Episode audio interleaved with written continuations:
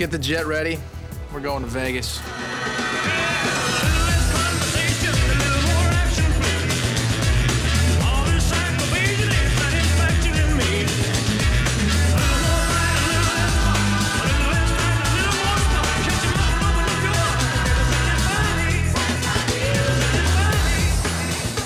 Welcome to Pod at the Montecito, the world's premier podcast discussing the hit NBC television show Las Vegas. I'm one of your hosts, Judson Clark. And I'm your other host, Eddie McCarthy Judson. What's good, my man? I gotta tell you, a number one, this episode of Las Vegas has zero instances of Danny McCoy hurling. Uh, that's that's a good thing. We had I I really thought we were out of the woods on the last episode once the uh, the last song hit, but producer snuck in that last little uh, heave, which I, I didn't personally enjoy, but I get the bit. I, I think it's uh it was probably received to mixed results if I had to guess. Might be generous. Well, I mean, You, think there are some folks out there that really love that gag? all we need is all we need is one who found it funny, and they're mixed results. I mean, technically, I guess that is true. And is it technically how we live our lives on this podcast? Lord knows it. Well, shall we just get straight into it then? Let's do it. It's season three, episode 17, Cowboy Ugly, Mm, semicolon, no, Lyle and Substance. there it is. We start with a lovely, I'm going to say spring day. This came out in March of 06, and it looks like it's spring in Vegas. And we pan down to the Montecito where Mike is briefing some big callers about a guy who got a line of credit, took out a marker, lost his ass, and then closed his bank account, which pretty good, pretty smart. Uh, So, I mean, I've heard worse plays. I was like, I took notes on that. I was like, oh, idea for our other podcast. you could just do that and go away and be fine. Crime scene, scene of the crime. After the huddle breaks, a man named Lyle Nubbin approaches him. He's played by Joel McKinnon Miller, who we all know as the security lackey from the 60s era episode earlier this season. But I think the world now mostly knows him from Brooklyn Nine-Nine. Sure, it, it was nice to see that Scully did well enough in the throwback episode to get himself another one shot again, still in the security field. And in the title, which is shocking when you consider how little screen time he actually has this episode. Yeah, the title does not really fit with the uh, the episode as a whole this time around. It's on the tip of my tongue, and as soon as you say it, I'm gonna be so pissed that I'm probably gonna pay the producer to cut it out. Is it? I mean, is it anything more than style versus substance? Is there any other wordplay here? I I think it's I think that's what they're going for.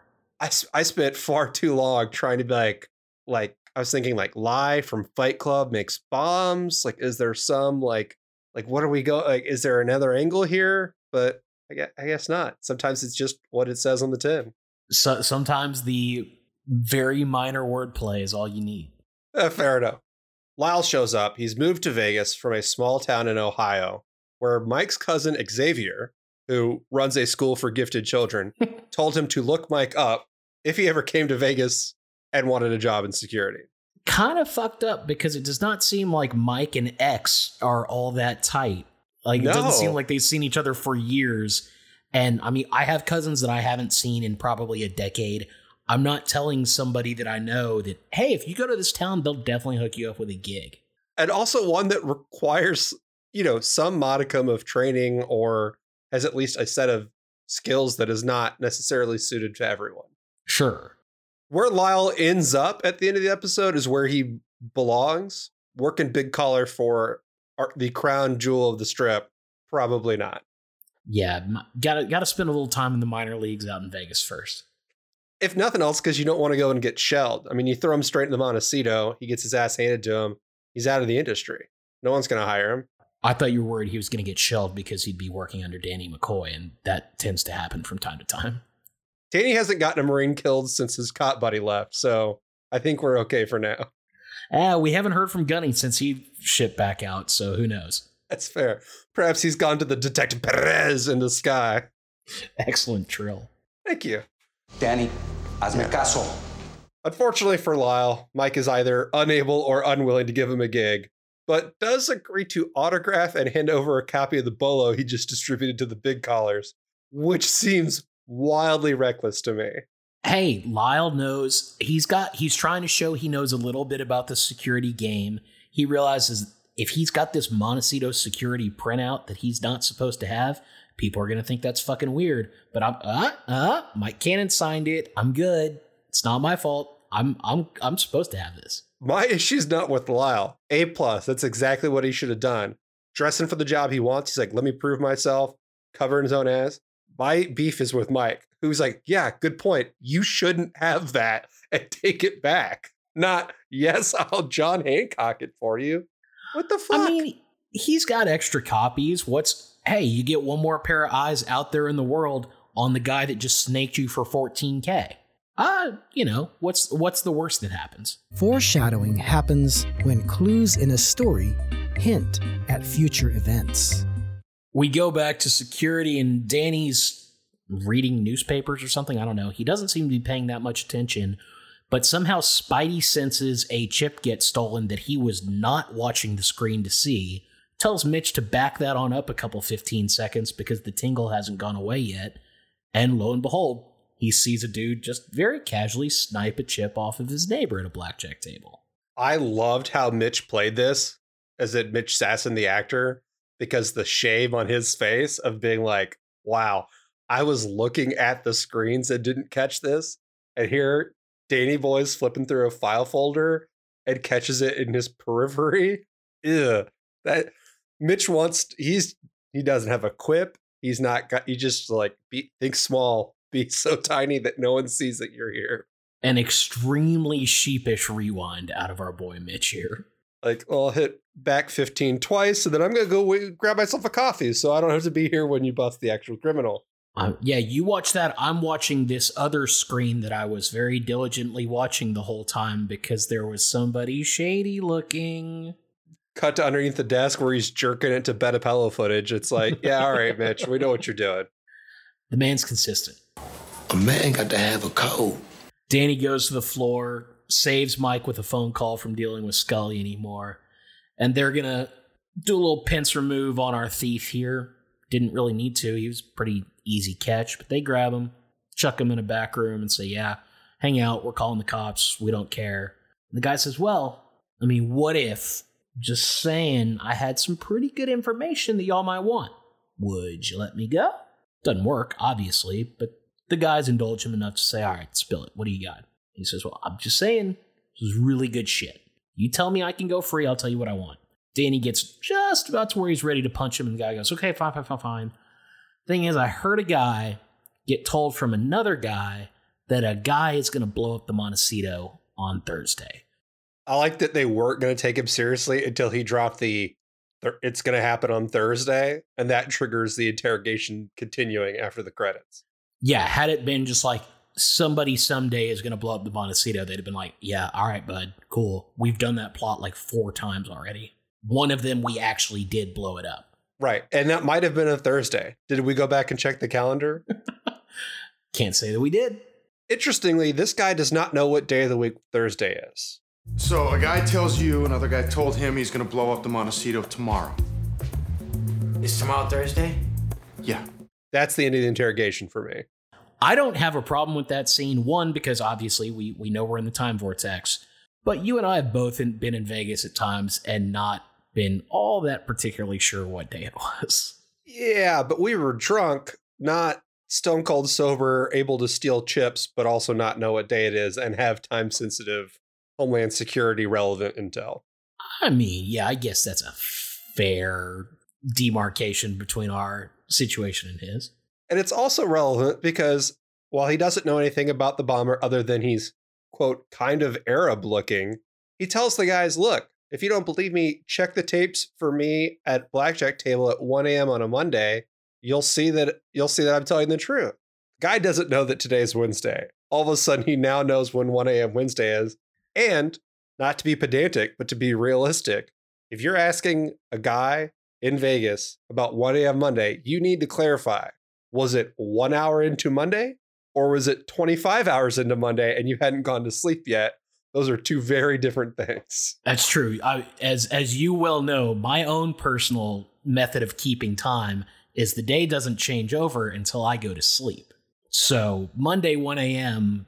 could mean very different things for very different people. Monday 1 a.m. for you is Tuesday 1 a.m. And I think this guy is of the same cut from the same cloth, let's say.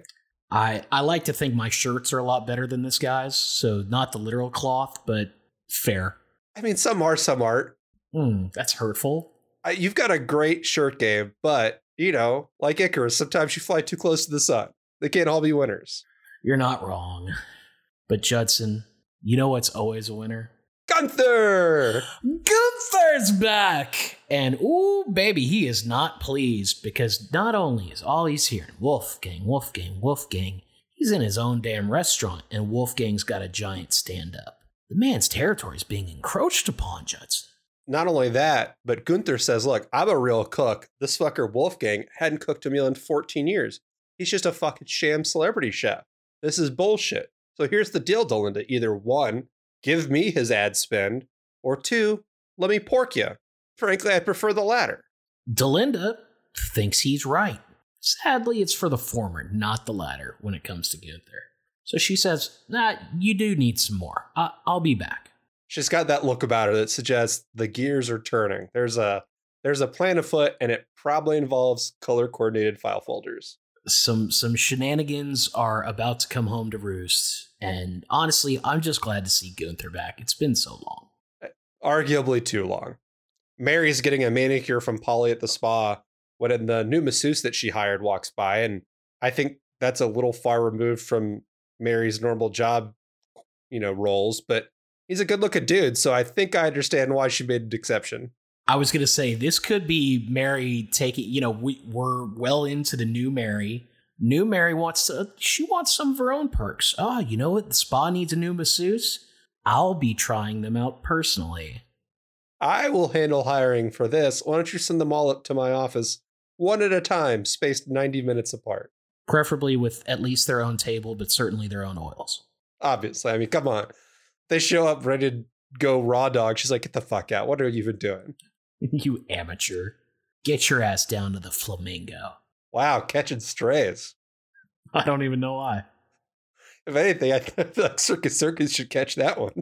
It, if they even offer massages at Circus Circus, I don't believe it. But if you try and get a massage at Circus Circus, you deserve whatever you get coming.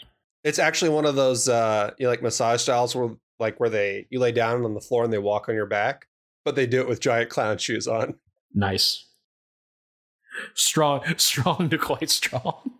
I was so tickled by that joke. I was really struggling to get it out before I cracked myself up. The visual on that's really good. Cause you've got they're using the circus rings. Yeah. And I had to stop looking at you because I was like, I'm gonna lose it. I gotta get through this joke. Midway through, they tag out and somebody comes in on a trapeze and just goes. Yeah, the bad news is sometimes it's an elephant and you die. Mm. But you know, again, like you said, if it's offered at Circus Circus and you take it up, like take them up on that, you get what you deserve. Careful when you ask for the heavy pressure. So she's uh she's chatting him up and he wanders off and Polly allows us out. He's already getting a reputation, this guy. People are requesting him by name. And poor innocent Mary's like, oh, I mean, he is hot. That makes sense. Polly's like, you sweet summer child. Uh, no, it's because he's providing happy endings to select guests. The the special treatment. Mary is mortified by this. She's like, I'm fucking, I need an investigation. I'm gonna, there's gonna be hearings. Polly's like, chill out. All the guests have checked out. So Mary hatches this idea that she's gonna send Sam in undercover to find out if it's happening. Yeah, Polly Polly specifies that it is only for quote unquote hot chicks. So so Mary's got to limit herself to a hot chick who will do this, and to no one's surprise, she comes up with Sam, and Polly just goes, "Oh yeah, that'll work." I mean, what not hot chicks does Mary know? Like, who's she gonna who's she gonna involve? It doesn't seem like there's a large roster for her to pull from. I mean, unless she was going down to the buffet and lassoed up one of the uh the people from the Hoover family. I mean, come on. She's good to go. Danny, Mike, and Ed are running down the lead and they're going to see if this thief is right. And so they pull up Monday at 1 a.m. They select the correct Monday, which is good because they see the thief and they see some stoner bro with a hat and sunglasses who they can't ID in any way. But sure enough, the thief also snipes a chip off this dude too. Ed just wants to hand the guy over to the cops, but Danny's a little bit more insistent because he's seen some vague intel about people blowing up buildings with Vegas as a probable target. And Ed's like, yeah, all right, whatever. But it's I feel like it's the chip stealing that seals the deal. Yeah, the the intel pitch from Danny is not particularly strong. I I think that could be yeah, any touristy location or big city is a target at all times. Like you're not didn't really sell a lot there. but- Really going out on a limb there, bud. yeah, good. You you are able to assess what high priority targets might be. good job. But yeah, the second snipe is like, okay, fuck it, this guy. If he's dumb enough to know we would see this, maybe there's something. Meanwhile, Gunther is sitting in an empty Mystique with, curiously, two glasses of white wine on the bar. And Delinda approaches him to talk about the idea she's hatched. And he's like, Yeah, yeah, okay. I'm trying to enjoy my alone time here. Can you get out of here? And that's because a blonde comes out from the staff door wearing some two piece lingerie that Gunther has billed as a possible new waitress uniform. Needless to say, a displeased Delinda deems this dastardly dalliance distasteful and dismisses the dummy before turning her attention back to her idea. Strong. In Gunther's defense, I knew I knew he was going to find an advocate in you. this is not particularly unbelievable for the Montecito. We've had the body paint uniforms. Uh-huh. We, we've seen plenty of scantily clad uniforms. And Gunther's being told, you know, he's not going to get the PR rub, so he's got to do his own work for his own restaurant. oh, he's going to get a rub all right. There it is. He's going to go see Travis, the new masseuse. Eh, Does does Gunther constitute a hot chick? Only Travis can decide. Benito! I think if Gunther wanted to sell this, he needed to have an M or a G or something like embroidered on the on the outfit somewhere so it would more closely resemble a uniform. Completely agree. There were better ways to make this play happen for Gunther, but I like where his head's at. He's trying new ideas. You know, he did, he didn't want to go to the expense of getting the embroidery done until he saw it live and was able to assess whether or not it would work as a uniform. I would say this was he intended this to be a dry run, but we both know that's not true. Heyo! The only thing he wanted dry was the white wine. Nice. Look, I think it's obvious Delinda agrees with you that this isn't totally preposterous because she very quickly moves on. There's no recriminations. There's no like, she's like, nice try. Anyway, I've got a great idea. It's oh that Gunther. But anyway, here you go, Gunth. You're gonna be in the big lights in a cook-off. You versus Wolfgang. Mono e mono. Gunther not feeling it, not feeling great. Immediately trying to back out of that. Yeah, D hits him with his own. I mean, yeah, you know, it's not fair. You cook every day, and you said that Wolfgang hasn't cooked in 14 years. Maybe you just think it's too easy. When in saunters Wolfgang, hitting the fucking Conor McGregor strut. What's up, Goof? You ready to cook? Yeah, bitch. Yo, bitch. I think it will be fun. Having decided to take him seriously, Ed and Danny go talk to Justin, who's still chilling in the back room. And, and he says, Look, I know I'm not going to skate on the chip thievery, but I've got this big bullshit thing going on right now where I'm on a journey of redemption and it's got to start with the first step. And I want to, the respect of that guy points at the mirror like a real big doucher. And it's like, So come on, man, you got to trust me. And Ed's like, Okay, let's say that we did. Any, this journey, does it jog anything in your mind? He's like, Oh, yeah, yeah, yeah. Uh, before the guy sat down, he wasn't wearing sunglasses. So I might be able to help ID you. Why didn't they see that in the tapes? It does seem like they might have run it back to the entire time that guy was at the table, or done the thing that they do every other episode, where they follow that person until they can maybe ID them at some point. Yeah. This is so many times where we're getting like only one of the tools being deployed. Uh, and this is a candidate. Yeah, you cannot face wreck him, but you could video IQ him and trace his shit backwards. find out where he came in. Maybe if he's a local, he came in through the fucking, you know, self park garage. Find what car he got into. Run the plate. We did not need to go to Justin. Justin could be cooling his heels at Metro right now. Yeah, you could have ridded yourself of him easily, but again, the refusal to use the toys that you have gets you every time. But Justin also remembers that this guy mentioned that he had a job handing out flyers outside of Caesars. So maybe he's there right now. Let's go look. Ed, you can only pick one. Which of the following three is the most improbable? That the guy will happen to be out there right now, so let's go look. That he would say, Yeah, my job is handing out flyers outside of Caesars. Or that anyone would consider that an actual job. Hmm. Like, that is at best a gig. Sure. You've, no disrespect to the people doing it, but like you're not clack be guy is not on your resume. correct. That is a side hustle at best. Oof, that's a that's a tough least probable of those three. You got to pick one. We're in a, we're in a tough business, Ed. The least probable, I think, would be that they would go and find the guy in the same place right then. I I want to say that, but I think my least probable is that he's going to somehow mention this in the course of being at a blackjack table. See, that I feel like is probably the most probable. I just I just don't buy it. I don't know. I, now we need to get forget GST. We need to interview a click clack guy on this podcast for the people. I mean, at 4 a.m., I learned all about a Las Vegas cabbie who also wrote haunted werewolf books while watching a Chelsea game. I think you can learn a lot of weird stuff about people in Las Vegas. Yeah, but this is a 1 a.m. on a Monday slash Tuesday, different from a 4 a.m. Saturday slash Sunday. But when you do the weekday to weekend transition, those actually work out to be about the same. Fair point. Okay. All right. Either way, it's field trip time, baby. Because Danny and Justin are going on location.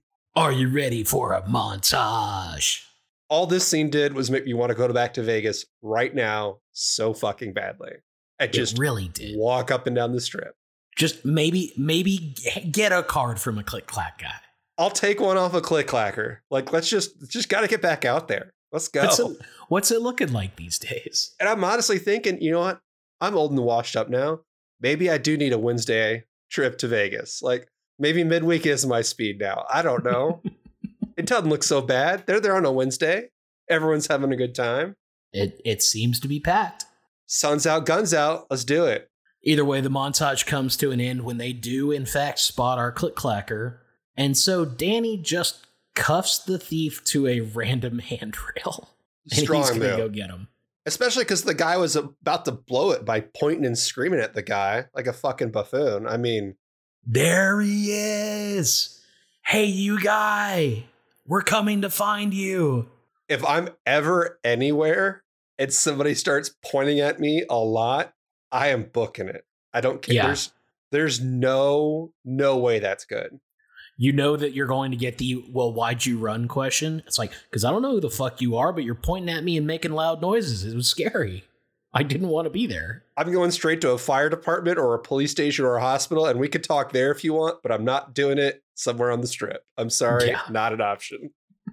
so they get Danny gets the guy and, and gets him on his good side by giving him a hundred bucks in exchange for the $25 chip that was taken. And idiot Click Clacker thinks that Danny wants him to talk about testifying against Justin, and he's like, well, no, no, no, no, no, no, no. Let me let me just get you reoriented a little bit, point it in the right direction. Yeah, it's the bomb threat, you fucking idiot. That's what I'm here to talk about. And the guy's like, oh, okay, yeah, yeah, yeah. Well, tell you what, I know I'm up 75. Let's make it a nice round 95. And I'll tell you what I know. We love and respect people who know that they are in a strong bargaining position on this show. I respect the hell out of it. And you know what? He got that 20. Here's the thing. I think he undersold it. I He needed to see did. I need to because we saw Danny had a thick stack there. You need to ask for another hundo, my man. He he definitely probably could have gotten more. Definitely probably everybody's favorite. You went to law school to learn that one, didn't you? yep. I think you ask for a hundo. You're hoping for 50. You settle for 20. I think that's all highly reasonable. I did also appreciate the thief in the background just going, "Yeah, good on you, bud." My dog. He knows what's up. what a dick. Not as uh, much of a dick as this guy, though, who's like, yeah, I overheard this guy at the Bronco Burger on Harmon. Looked like all those terrorist dudes you see on TV. Ugh. Little racist. Little racist. It's a lot racist, and when we meet this would be terrorist later, keep that line in mind because I have some facts to hit you with. He also mentioned that he had a sick car, which I thought was going to come up somehow. And Uh, uh, no, it was Davies. He was talking about Bumblebee because they were leaned up against Bumblebee having the chat. Oh, that makes a lot more sense. it was the way the way he said it was all he looked like all those terrorists you see on TV, but sick car. And I thought he was talking about the guy. But now that you say that, that does make a lot of sense. I think it's because because Click Clack artist had moved on. That was the end of what he knew, and it was my guy is constantly low key high, if not high key, and is just on a journey of his own. the line read when Danny goes, "So what did you hear that when they said they were going to blow up the Montecito?" and he just stone cold says that they were going to blow up the Montecito, just killed me. So good. Weirdly, Click Clack guy also went to law school. What did you hear? That. Oh, okay. I mean, I, you you got it already. Sorry, bud. That was a that was a shitty twenty dollars for you. I would say asked and answered, but uh, I'm just the witness, and you just did it to yourself. So we good? I think we're good. I actually liked when uh, Chip Thief wanted to shake his hand, how he gave him a click clack. I was like, nah, fuck you. Take a flyer, bitch. And that's going off his quota. He's Yep. a double play. Sam reports for her undercover work as a secret massage shopper and almost immediately blows it. No way this guy's going to finger bang her now. Heighten my experience, tightness in the inner thighs. You're not going to want to look away. Come the fuck on, Sam. You're the worst UC I've ever seen. Yeah, I would say it would be hard to tell that there's a wire on, but you're naked, so he can probably see the wire that you are metaphorically wearing. He doesn't even need to deliver the "You've got to tell me if you're a cop line because he knows you're a cop. That being said, Sam has a history of being somewhat overly flirty in the past, so Yeah, but this guy doesn't know that. true. I'm just saying it would not be weird if Sam was just being ultra horny to be ultra horny. which I think is what's happening. But I guess my whole mindset as someone, and you know this, I was undercover for four years. When you go under, you have to put yourself in the mindset of your cover story. You got to leave the rest of you behind and be the UC. Again, I, I feel like I have to keep reminding you of this. It's still not a good idea to tell people you were undercover, even when you're technically done with being undercover. You never know when you're going to have to go back undercover. No, all those crime families are in jail or dead. I'm fine. Ah, the problem is sometimes they get out. No, no, no I'm fine. It's, this is no big deal. No big I'm deal. just I'm just saying there's an episode of our other podcast that I'm gonna need you to listen back to. well, our other podcast is how to crime, not how to catch crime. Step one of how to crime. If you find out one of your supposed friends was actually undercover, plot their revenge and destroy them. You don't remember episode 64? I always loved it in episodes of like NCIS LA when one guy is like fucking running 12 UC aliases. And it's like, brother, I get that LA is a big town, but like, come the fuck on. You keep hanging One out of the- here. One of these is gonna double up at some point. And I say this having seen a total of, I think, five NCIS LA episodes. And somehow Chris O'Donnell's character has 76 aliases, only 12 of which I saw. See, I think I've only seen like seven or eight because whenever I go to my folks for dinner, it's always one of those NCIS shows on, but it was always LL Cool J undercover. so one, I guess what I'm learning is that one of them is undercover in every episode. at all times. It's like designated survivor. At some point, every one member of this cast must always be undercover. The cork board in that writer's room must just be a fucking disaster. No, I think there's no cork board. just keep firing. Yeah, it's like golf. The key to getting control of your game is learning to let go. Just like fuck it. All right. There you go. Let the big dog eat. We'll figure it out in post or not. Who cares? Not our problem. Our average age of watchers is 94 on this show. We're good. We're not the intern that has to sort through the fan mail. What do we give a shit? We don't Figure edit the Wikipedia page. Yeah, whatever. fi- figure out your own fan wikis, morons. God, the, the Wikia for NCIS LA has to be an absolute nightmare. AKA, AKA, AKA, AKA. Some of them are struck out if that person that that alias died undercover.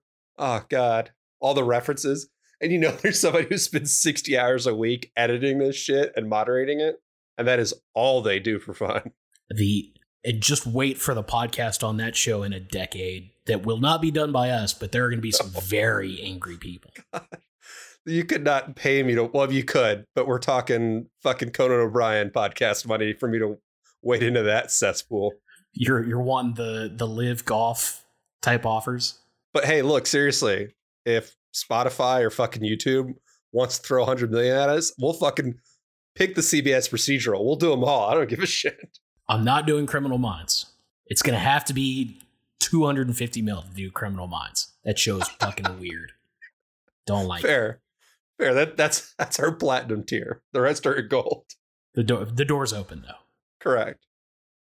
What were we talking about? Sam trying to get finger blasted by the new masseuse.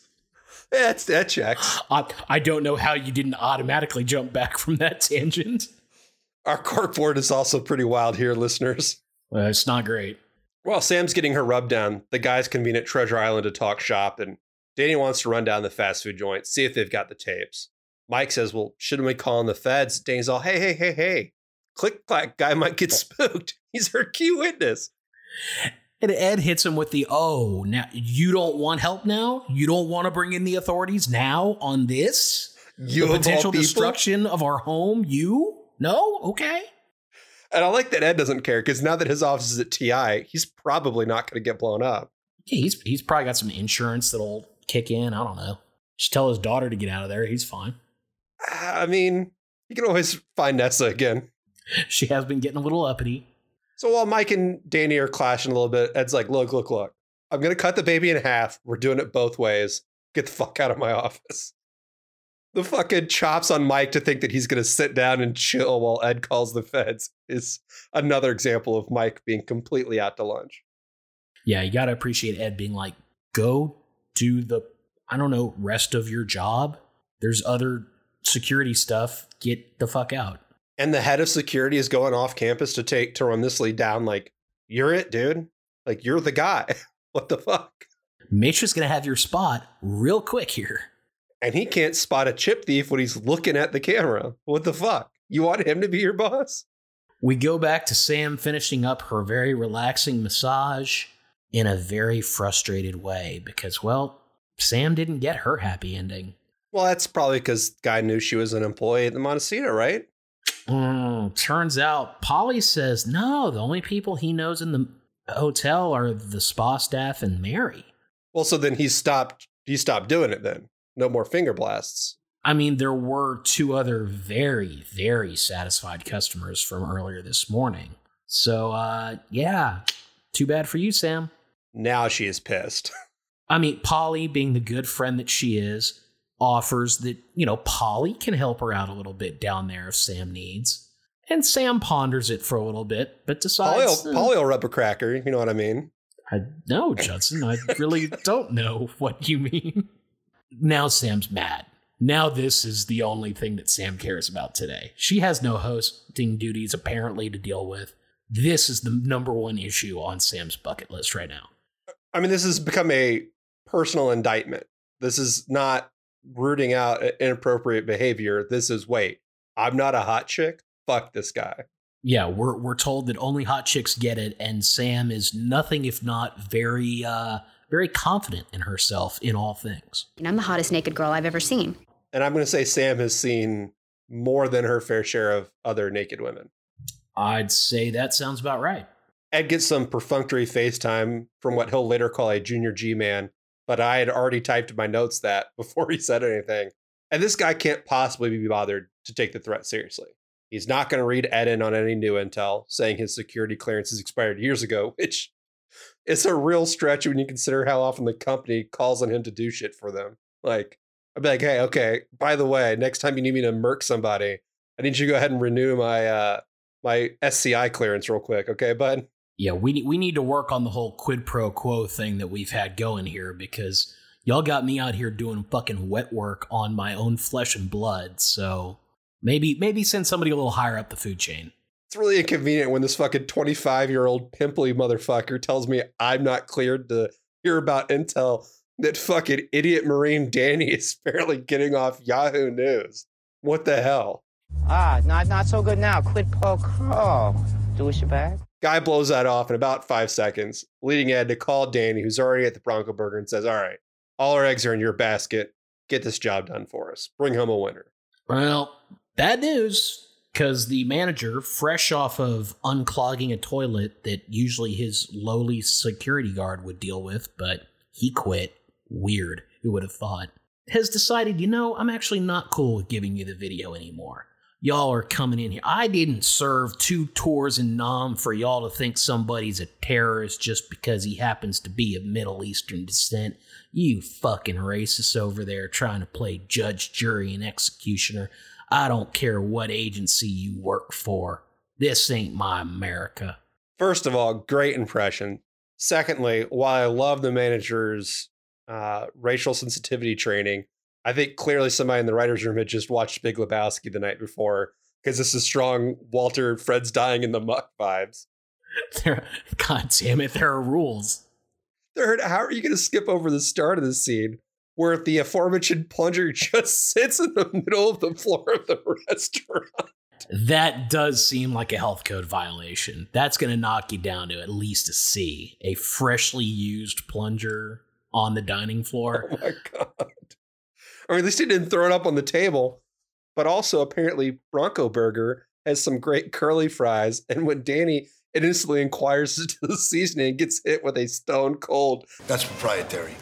I mean, to be fair, that's how fat the fast food game works. You can't be giving away secrets like that. You gonna you think Danny's gonna walk into a fucking KFC and find out what these seven herbs and spices are just because somebody might blow up his hotel? God damn, no, he ain't. So now, did Colonel Sanders also do two tours in Nam? No, he was part of the Confederate Army. he he does not share this manager's uh, racial sensitivities. Colonel Sanders fucking Kool Aid Man's to the door of the Bronco Burger. He just goes and gets the date for Danny. It's like, here you go, boy. Put that guy away. Colonel Sanders wouldn't have had to worry about it because that dude would not have been allowed in his restaurant in the first place. Coming out of commercial, Delinda quickly ambushes her father with a request that he be one of the celebrity judges. And she's trying to butter him up, but the reality is she's up against it. She couldn't line up enough real celebs.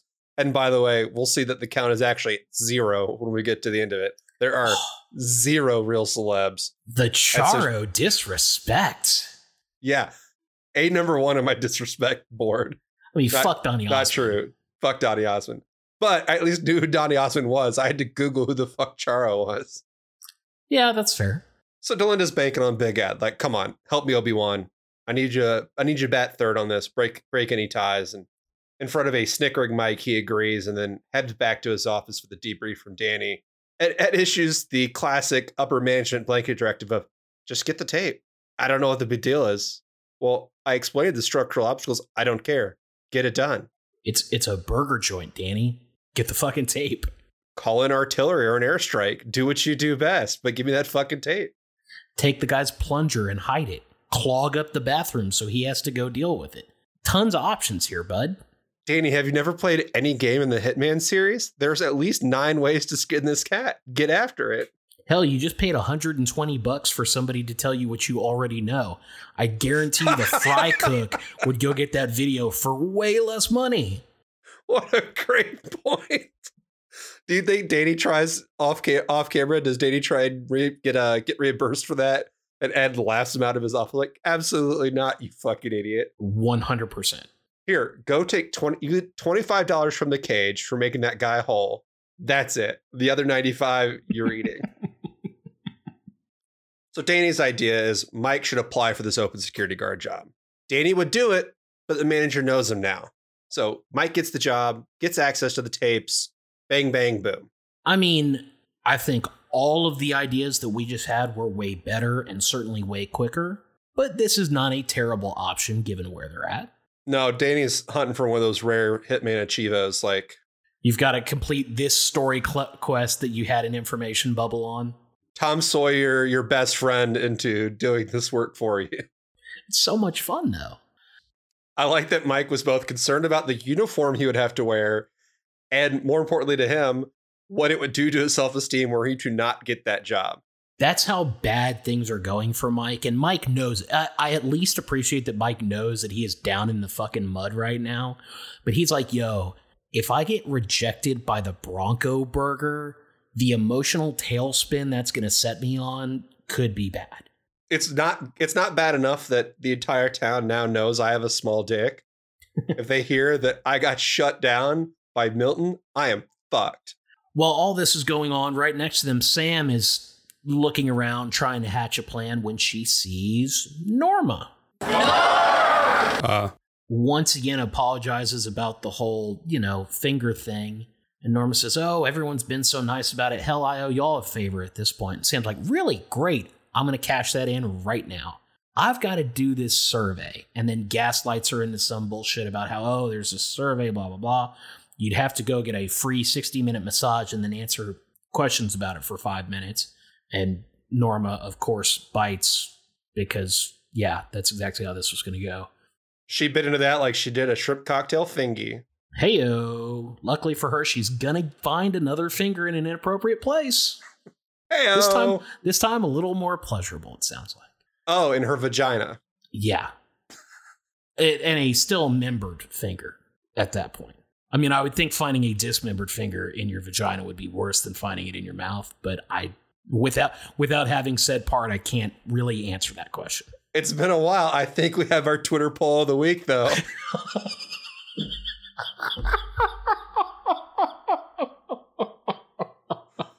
Got out to run it by our social media Oh, manager, but I think you we're know gonna- I'm right. we might we might have to have a conversation about that, but fuck, that's the wording on that's going to be tricky to uh get by on. we try to at least keep the uh the social media accounts somewhat family friendly. I mean, you know, you can use a bunch of euphemisms. I And also, why? Why do we do that? If you come across our social media account, the goal is to come now to our podcast, and then what? Listen for the first four minutes and fucking have to burn your eardrums with acid? Like, I mean, you know, you're already there. You're already you already click play. Maybe you're enjoying yourself and you let it you let it work a little blue. you run right through the explicit tag stop right stoplight. Just say fuck it. They seem like such nice, good Christian boys on their Twitter account. I'm sure this is going to work out well for me. Family, gather round. I just heard of this brand new internet radio show that we should all listen to together. Come on, little Timmy. Yeah, let me check our uh, our demographics for hits in Salt Lake City and the Bible Belt. I'll let you know if we need to be worried about this. I I hope they're low. Fuck Salt Lake City. Why can't you see what you're doing to me? What you're doing to me? So Mike goes to interview for the burger job, and and Judson, here's where I have a question. The first question that Mike gets is, "What is MIT?" And we do that whole bit, and the guy asks if that's like DeVry, and Mike responds with, "Yeah, it's like DeVry." So he at least had his real education on this allegedly fake resume to get this job. Did he keep on there secure valet and then security at the Montecito Resort and Casino? So, so, so stupid. And he showed up in his goddamn Lexus. Like, it, but for Mike, Sam would have been the worst undercover on the episode. But she's been dethroned, and it hasn't even taken 10 minutes. Not deflowered, mind you, but dethroned. and yeah, I mean, what is he using his real name? His real address? Like, what the fuck, Mike? I'm Yeah. surprised Milton's like, oh, yeah, yeah, yeah, you're that small dick guy I heard about. I just told your buddy, fuck off. I will at least give Mike credit that when the manager goes, So why are you looking for a $5 an hour job when you just pulled up in a brand new Lexus? Mike at least very quickly comes up with, Well, I've always been interested in the food service industry. Figure you got to start somewhere. And the guy buys it. But Mikey, buddy, where's where's the stealth game? unforced error. He needed a fake resume. Even if he had to use his real name, because you know a guy wants to see a driver's license or social or whatever. But he needed a completely doctored resume, and he needed to take a cab or somebody drop him off and tell him he took a bus. Or just don't park right by the fucking door. Walk. I mean, seven steps, bud. Yeah, I mean, clearly don't park. If you get there and you realize, shit, I pulled up in my own car, park around to the side or something. But ideally, not show up in the Lexus to begin with. Yeah. Very quickly, Mary's hosting the media event for the cook off, which we can see in the background is being called Range Wars, which I loved as a GST based homage to the race bracket car wars of Fast and Furious. But it was very funny to me. It was a little little nod and a wink from the set decorators there, I thought. The uh and this press conference scene was great. Gunther came out with fucking bars on Wolfgang. It's stylized after like a boxing or MMA precedent, but it's a bunch of people politely laughing and clapping at a couple of old white guys that are poking at each other. I'm like, what the fuck? This is like the saddest media event of all time. But also the best. Like if you're gonna do something like this, you have to go with the like full Las Vegas boxing bullshit. Like do the whole fucking nine. It was great. I love this scene. How do they not have them stand like forehead to forehead with fake like chef's knives? Or or even just spatulas. Because you know it has to be fake because Gunther would have stabbed Wolfgang if given an actual knife. An opportunity. Oh yeah, Gu- Gunther always at the ready. But the uh, when he started hitting him with lines, I was just clapping in my seat, laughing. I loved it. Mike is working the dinner rush at Bronco Burger, and he's waiting for his opportunity to get into the security office. I guess maybe it's that he wanted to get in there undetected. I don't know. But first, he's got to put out a few fires that we see, and at least one that we don't an improperly made stampede with cheese. Can you imagine the horror? And look, I'm I'm with this guy. Grilled onions, great. Raw onions, terrible. That's a huge fuck up. Like The- that the entire min- burger has to be remade. Don't don't tell him it's grilled if it's not going to be grilled. A dispute over line jumping that Mike resolves by letting the alleged line jumper keep his spot and giving the woman who's claiming that she was jumped 20 bucks. So she comes out the big winner on that one. I was to say, great trade down. And later he'll talk to the major and say he dealt with an expired discount punch card. And I, I kind of want to know how. Because Mike seems like he's a decent problem solver here. He's only been on the job one day and he already recognized a Stampede burger when it was open in front of him. Mike, low key, a lot better at this job than he is his Montecito job. I was going to say, arguably, his success rate at the Bronco Burger considerably higher than it is with the Montecito Security Department. Frankly, he's lucky to be alive. I mean, he got thrown to the deep end first day and, and pulled it off, but he manages to snag the tape just before going off ship and gets a, a real nice pep talk from Milton on his way out, the manager, who seems to genuinely love his work, but also expects others will as well. So I guess great middle manager? Question mark.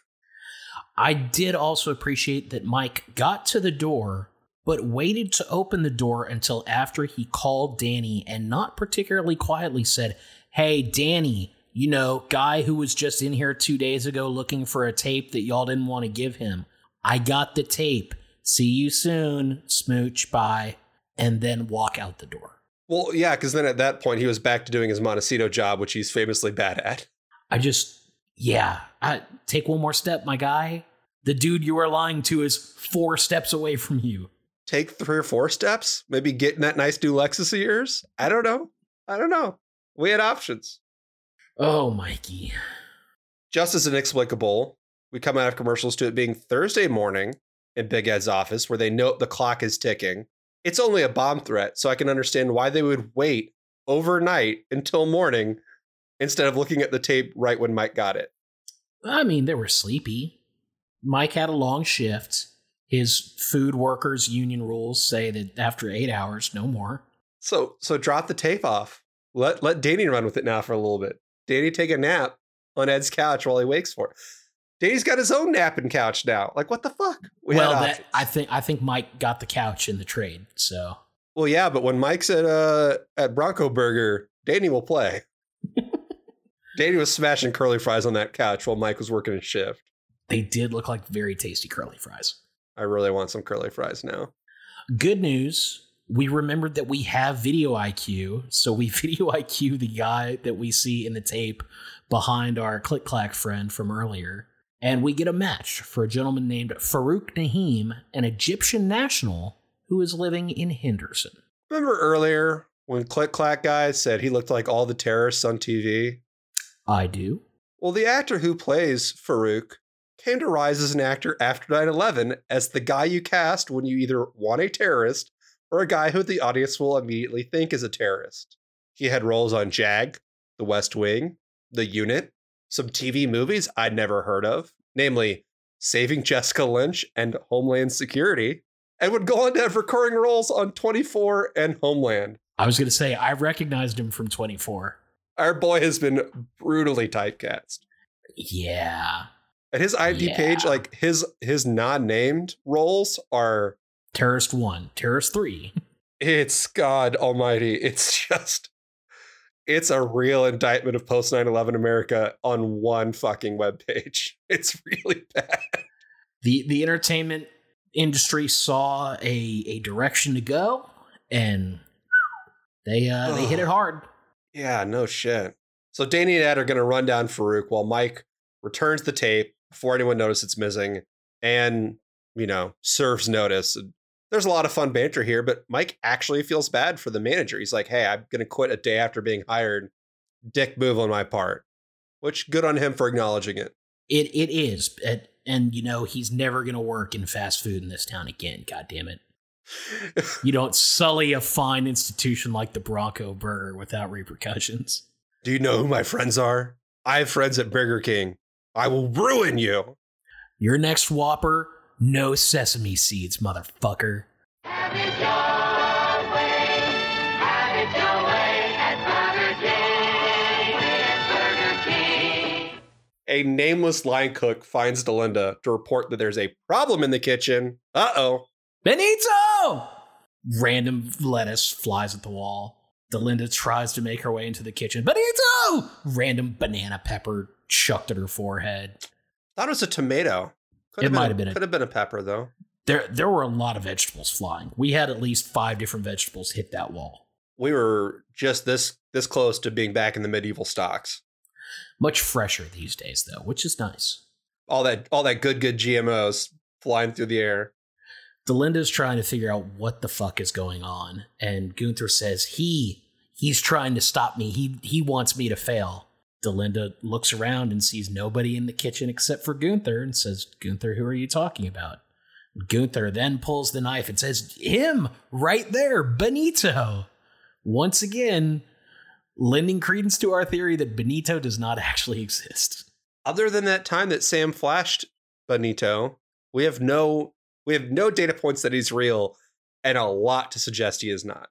I am standing firm on my Benito does not actually exist stance. Th- this might be the ultimate thing we need to get from GST. Is Benito Is real? Benito real? I, I think it's I think it's really the most important thing we could ask him. Currently, he's Schrodinger's sous chef. Delinda is able to calm Gunther down and remind him, hey, the show is in a couple hours. Wolfgang's in there cooking his ass off. It's time for you to get to cooking.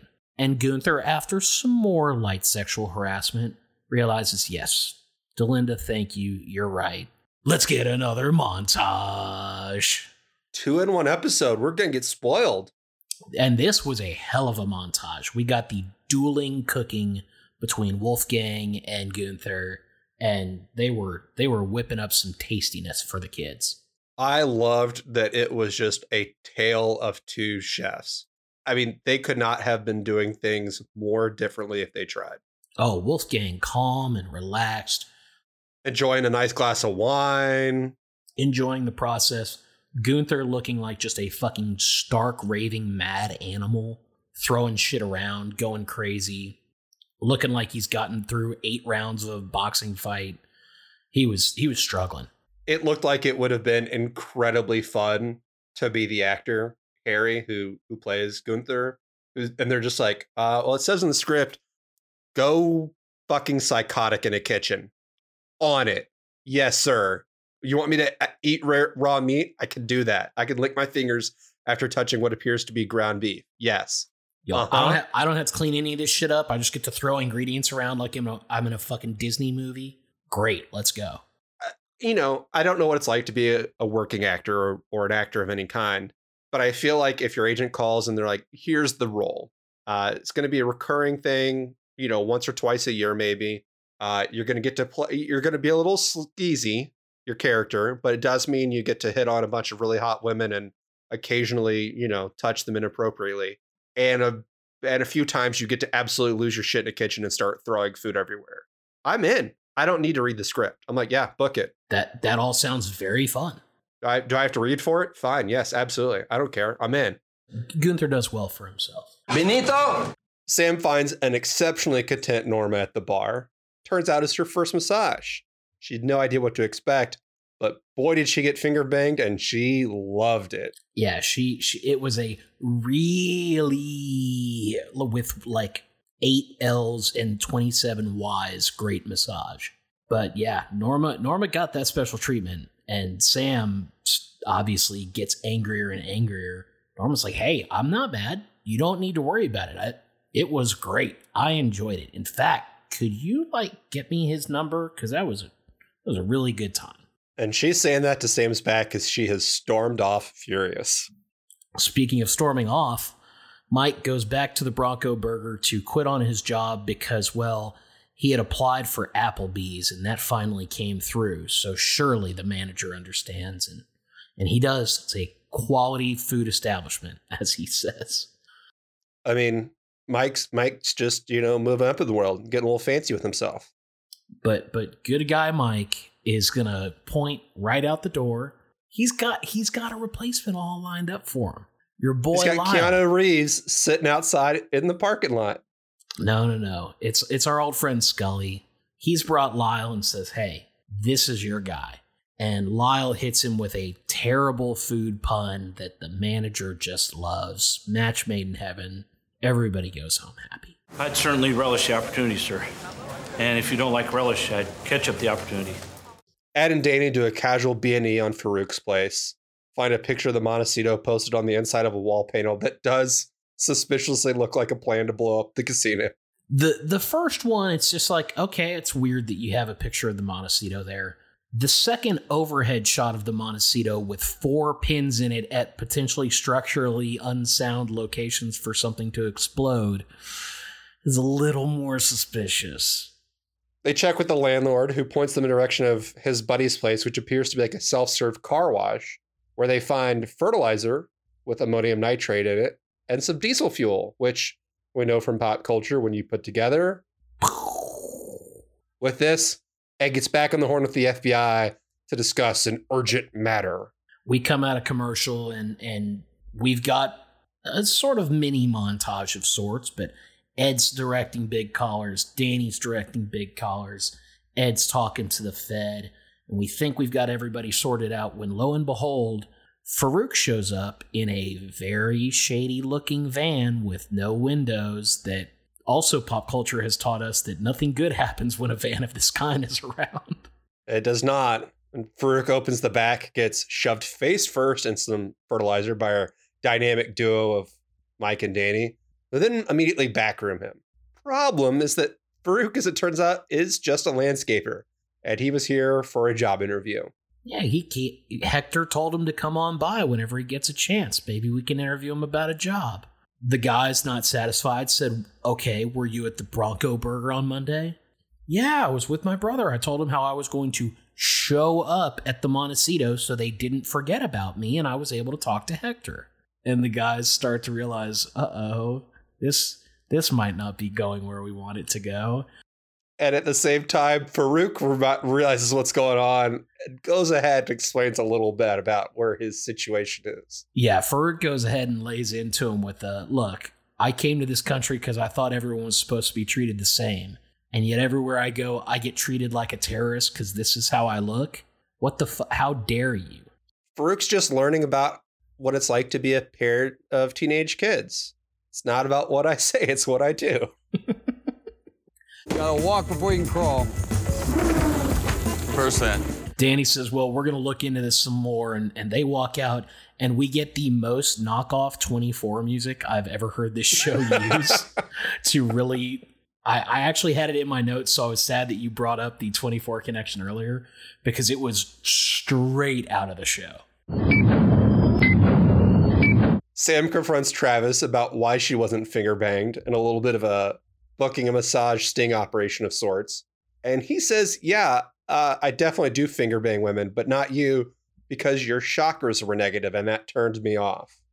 Well, Judson, everyone knows that if you don't have positive chakras, you can't in- you can't enjoy the joint explosion of pleasure or whatever terrible way he described an orgasm.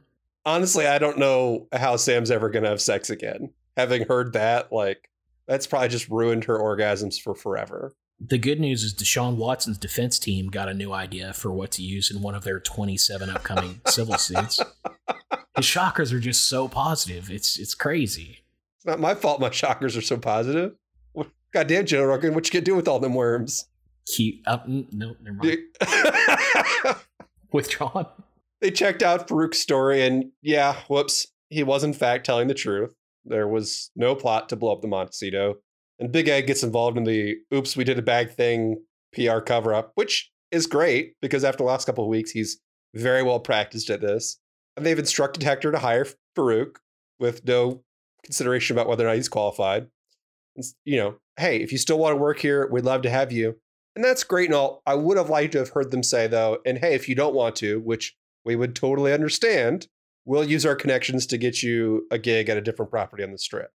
Like a little bit of a, you know, hey, we fucked up. If you want this, we want you to have it. And if you don't, we still want to do right by you. They they did also kick in, you know, hey, you can stay with us for a couple weeks full comp, which Yeah, solid. but the guy has an apartment in town already. It's like not I mean, hey, you get full comp at the Montecito for a couple weeks, like that's a that's a fucking staycation right there, my man. For sure, but it's not like our guy's gonna be able to Airbnb his shitty apartment. Like he's still gonna be paying rent and whatnot. Yeah, but he's it's it's something. That being said, It's the experience. he should have gotten way more. He he fold he he takes this offer far too happily for the indignities that he was just subjected to. Our boy needed a cash signing bonus. Yeah, I mean, Danny's handing out money like crazy. You could have gotten some more out of this. Sam goes to Mary because she's gonna dime out Travis because she's a fucking narc. I hate Sam. It says she took It's not- liberties with no, her. No, no, no. She's not diming him out because she's a fucking narc. She's diming him out because she did not get a happy ending. And if she's not happy, nobody's happy, damn it. But she lies. She says that Travis took liberties with her, and I'll be using the drop here. He might as well have been my gynecologist. But also, she dimes out Norma. Norma's taken strays. She didn't do anything. Says, yeah, finger banged Norma. Would you believe that? And Mary's like, well, look, I'd love to fire him, but I can't. He quit due to all the negative chakras. What a what an exit interview answer. And Mary has correctly diagnosed this guy as a fucking lunatic. Sam, I guess, set, gets to uh, keep her dignity intact as far as Mary goes, but this this one's gonna sting a little bit. At the same time, Norma runs up and is like, yo, you can keep my shit quiet, right? You haven't told anyone. And Sam's like, yeah, absolutely. I haven't told anyone. And I'll definitely keep your secret. Wink. Or Ed, it's time to judge the cooking competition. Cook off, range wars. So Mary starts with Charo, who, like I said earlier, I was no awareness of. I don't know why I know who Charo is, but I feel like I've always known who Charo is. She's just been in the zeitgeist as the weird, zany Spanish lady. Yeah, I mean that that is as far as I could tell what what she's about, and she loves Gunther's dish. Can't get enough of it. It it zhuzhed up her tits or something. I don't know. Yeah, no, they got it in one. Donny Osmond, who I am aware of but I dislike, doesn't care for Gunther's meat preparation and tells him so, leading to a vociferous disagreement from Gunther. Gunther about ready to come over the table on old Donnie here, which I would have enjoyed watching. Tiebreaker though, Big Ed. Like the food, but the fact that Gunther had shut his own sauce all over everything was a bit overkill for Ed. And the winner of the meal to seal the deal is predictably Wolfgang Puck. Gunther immediately says, nah, fuck this. This is fixed. How much you pay him, huh? You get your Hollywood buddies to to canoodle. You trying to you, you screw me, Gunther? No, and he's he's about ready to actually fight, which Ed thankfully able to to break him up. Wolfgang Yeah, but him, not before Monster Puck comes back with some barbs of his own. you know, Wolfgang hitting him with the uh, I they I didn't pay them. They tried to pay me to eat your shitty ass food. Was ooh Wolfgang. And then the at least I have friends. That one cut a little close. That was yeah, that was a personal attack. The episode's denouement. Danny and Mike are escorting the chip thief out, who they're cutting loose despite the fact that he didn't actually have any actionable intelligence. Probably because they're trying to manage the PR crisis and don't want him running his mouth at the Metro PD station about how they ran their own investigation that resulted in them racially profiling an innocent guy who was trying to get a job from them. and also with a tad bit of assault thrown in. Yeah. But uh, Chip Thief is definitely 86th, and he and his negative chakras cannot return to the Cedo. Good news though, Lyle's back, and with him a cuffed friend. Turns out the guy from Mike's Flyer, well, he wanted one of them stampeders and waltzed right into the Bronco Burger on Lyle's watch. So Lyle, not wanting to let him get away, handcuffed them both together. Which I don't feel like fast food security guards would have handcuffs, but Lyle probably brought his own. Bad news though, lost the key. And I got a question for you. Yes.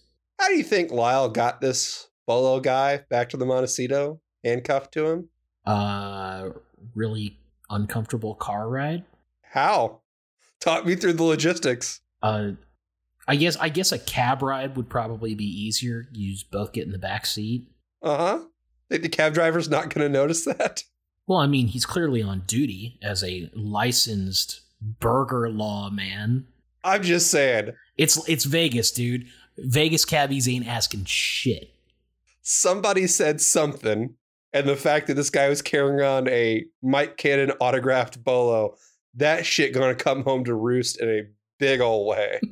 There's no, no way the Montecito basically unleashing vigilantes throughout Vegas is escaping the attention of Norm Clarke, the gossip columnist. He was deputized by that burgers places plunger that had freshly unclogged a dookie from the women's restroom. And therefore, in front of the big Bronco, the Lord and everybody carried out his sworn duties. Did Colonel Sanders, in fact, buy the Bronco Burger? I don't know, but it really did start drifting that way toward the end. And when you're deputized to work at the Bronco Burger, do you kneel and get knighted by the plunger? Uh, yes, you do. So he's actively got Dookie in his hair. Correct. I hate our show. Go away, boy. You bother me. I got work to do. Gunther swings by Treasure Island to tender his resignation to Big Ed. He's been humiliated by losing the cook off. He's sold his shares in the restaurant, which I didn't know was a thing that he had, to Charo, who walks into Ed's office in a huff for reasons. She seems very upset. I'm I'm really not sure what her direction was in this, or if Charo was just going off on Charo's own bit, and she decided she was going to play this mad. James Caan's like, what the fuck? Wait, her character just bought a restaurant. Why is she pissed? And they're like, Jim, you just got to run with it. We can't do it. It's Charo. She she only understands about half of what we're saying. Just go with it. You worked with Brando. You understand. Just wide berth. Yes. Let's move on. Noted equal thespians, Marlon Brando and Charo. Yeah, I rest my case, Your Honor. I mean, I I already know the answer to this question. What have you seen more people in, Marlon Brando or Charo? Wait, uh, oh, like what? Which movies have I seen? Yes. Whose whose filmography have you seen more of? I was not aware that Charo was a thing until this episode. So Marlon Brando. I honestly was expecting the that to go 1-0 Charo. You don't think I've seen The Godfather? You've surprised me in many times, in many ways. Come on, come on, sir. Let, let's put it this way. Now you're imputing my character. I I would not be shocked if you told me you had not seen The Godfather. I think we've even talked about this on this podcast not too long ago. We've talked about a lot of things on this podcast, Judson. But I mean, like within the last few episodes, because we talked about how the third one I haven't seen, which doesn't exist. Yeah. I mean, look, if you're expecting me to remember everything we've talked about on this podcast, that's a that's a fool's errand. And if you're expecting me to remember Charo beyond the end of this record, also a fool's errand. I am not. How did you come up with Coochie Coochie Girl? Who came up with that? Me. How did it happen? No, no, me, no. No, no. I have, ha, you had time? I have a dog. Lastly, the FBI shitheel has summoned our principals into the conference room to give them a bit of a tongue lashing. He's going to let this one go, but admonishes them next time to both leave the beer out of it and not to cowboy up. So, in other words, don't listen to the TSA. If you see something, say nothing. And Ed's going to just short circuit this by putting the motherfucker up on the wall. How much time and effort does this guy spend back at the Vegas field office trying to get someone to take Big Ed's assault seriously? Hours? And days? I, I'd say hours. After he gets laughed out of the fourth higher up's office, then it, the second that he mentions Ed Edeline's name, I think he gives it up. But like, he's stewing about it. What's his nickname in the office now? Little Ed or Montecito? Montecito. They call him Monty to really just piss him off. Yeah, they they wouldn't disrespect Ed by trying to put it on him. But we end with Ed quite proud of his joke that he got off when he literally chucked this young Fed out. And with that, Judson, we end yet another lovely episode of the hit NBC television show Las Vegas. Well, the question is Did you like this episode of the hit NBC television show Las Vegas? I did. I thoroughly enjoyed it. I thought, I, I think I liked every part of this one, actually. There was no, none of the side plots hit the wrong way. They were all kind of quick enough that they didn't overstay their welcome and were amusing. Uh, you know, I'm I'm sad that we didn't see Jaime Pressly hear how her new condo at the Montecito is going, continue the obvious love affair we're about to start up with Danny. But uh, yeah, I enjoyed it. How about you? I agree. I thought it was a very fun episode. You know, anytime we dip into post 9 11 racial profiling of terrorists, it makes for some tough medicine to take. But it's important to note that the characters handled it poorly, not the show. Yeah, the, the So- show was actually trying to send this the correct message of yo, just because a brown person looks a little shady doesn't mean they're a terrorist. Quit being racist.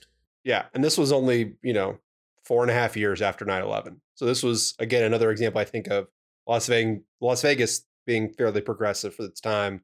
Uh, and I liked the episode. What I didn't like was most of the players at our poker table. Mm. So let's talk about the chip lead. Current situation Mary's having flip flopped with Danny once again, is sitting on the chip lead. Second place, Delinda. Then Danny, Sam, Ed, and and basically losing contact with the peloton is Mike in last place. He's he's got a chip in a chair. You got any changes for me?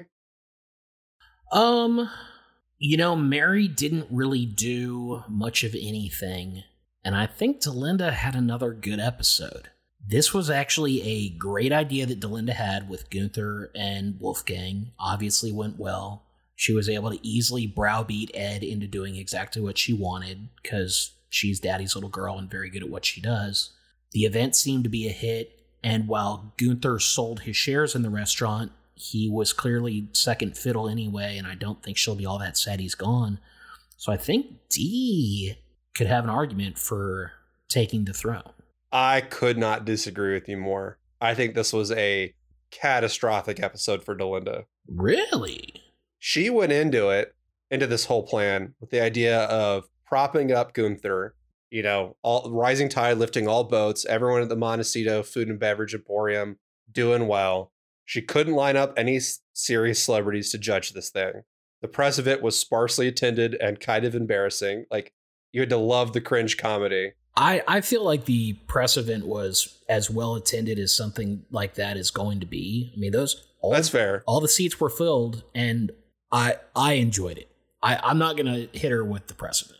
But by the end of the day, she has lost one of her restaurants.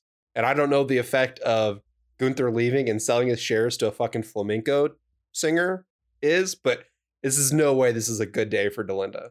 Okay, that's fair. Um, I, I have everyone taking losses except Mary. And kind of, I just want to shift everyone down. Like, keep the order, but basically like Mary's just she's not playing spectacular poker, but she's you know picking up blinds and small plots and small pots and you know solid play. She had a fine day. Everyone else was just, ugh.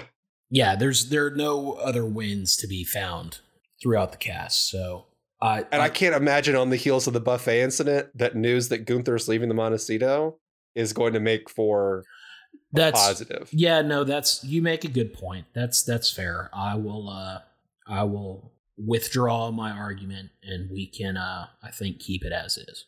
So for the first back to back here in a little while, congratulations, Mary. You've retained the chip lead and put a little breathing room between you and second place. Good job. Uh okay, well I I couldn't sell you on a chip lead change, and I think that's fair. But I do think we have an argument for somebody that did Vegas pretty well this week. Really? Yeah. I think uh while I'm certainly not much of a fan of the character, I think Norma's playing Vegas pretty well. She still seems to be having a great time at the Montecito. I'm guessing still there on their dime, given the whole, you know, finger thing, which she seems to be pretty over based on the conversation with Sam. Wait, which finger thing? The the edible finger in her mouth detached. Okay, I was gonna say any finger's edible if you try hard enough. The detached finger. Uh, she seemed to much more enjoy both the free massage and the other finger thing that happened. So she seems to be enjoying herself. I think she played this episode. She played Vegas pretty well. Yeah, uh, I mean that's hard to argue with. I I do like that she's just sort of flittering through the casino, and basically everything's other than the eating of the detached finger. Everything just pretty much keeps coming up aces for Norma. I, her her batting average is very high. How often do you think she just sees Danny and laughs, points and laughs? Every in her single mind, time. it was it was still so funny. Like four times Remember that time you wouldn't fuck me? Idiot. You, you thought I wanted to fuck you, even though I knew you never wanted to have sex with me ever. You idiot. Fucking rube. What the fuck? God, it still makes no sense to me at all. Yeah, I think I agree with you. Norma is uh is doing Vegas exceptionally well. She is, at least in this episode, a beacon that we could all aspire to to more closely emulate. Good on you, Norms. Whip it out. Ed, it's it's the end of the episode and you haven't set us straight about anything. You got any advice for the audience? Well, Judson, it's it's very simple. If you want a happy ending, you got to keep those chakras positive.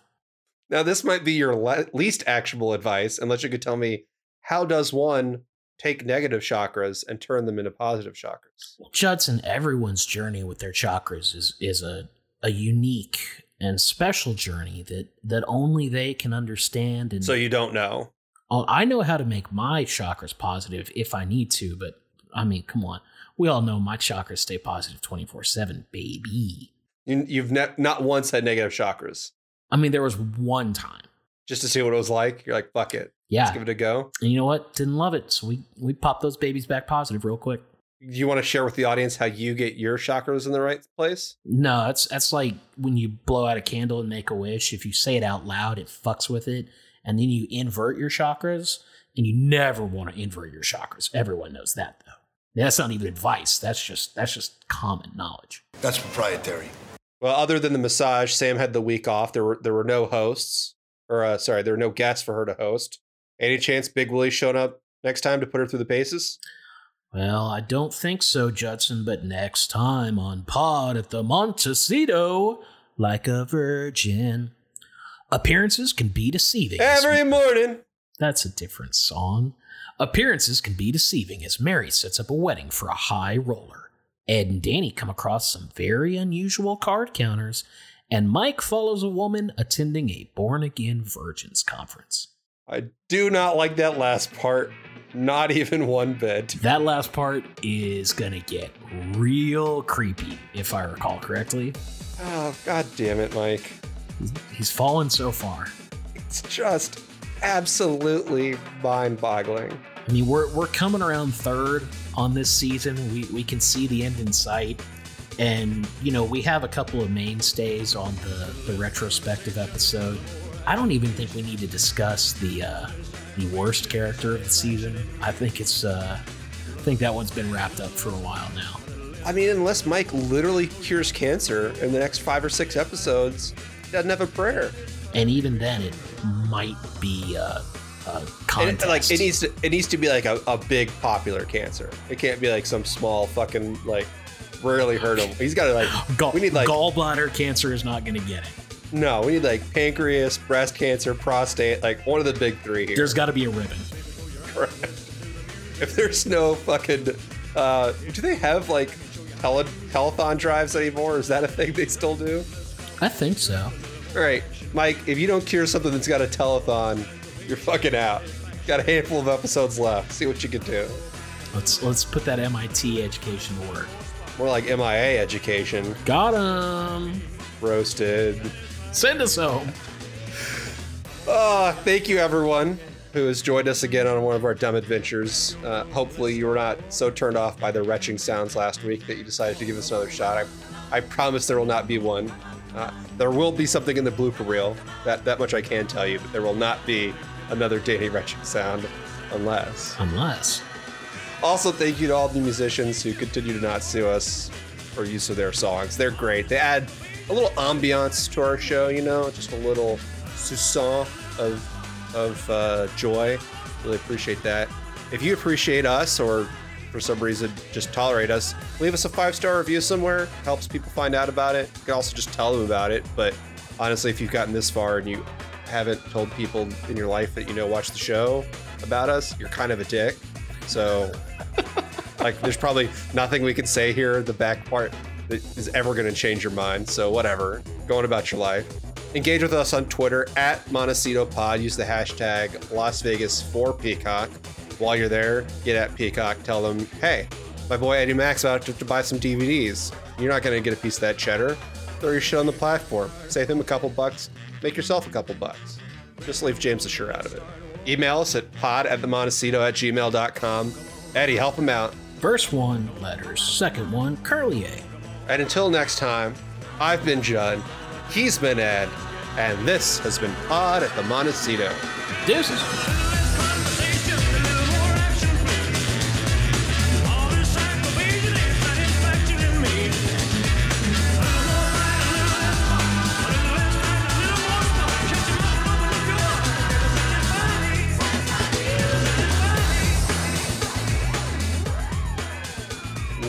Welcome to, I didn't like that.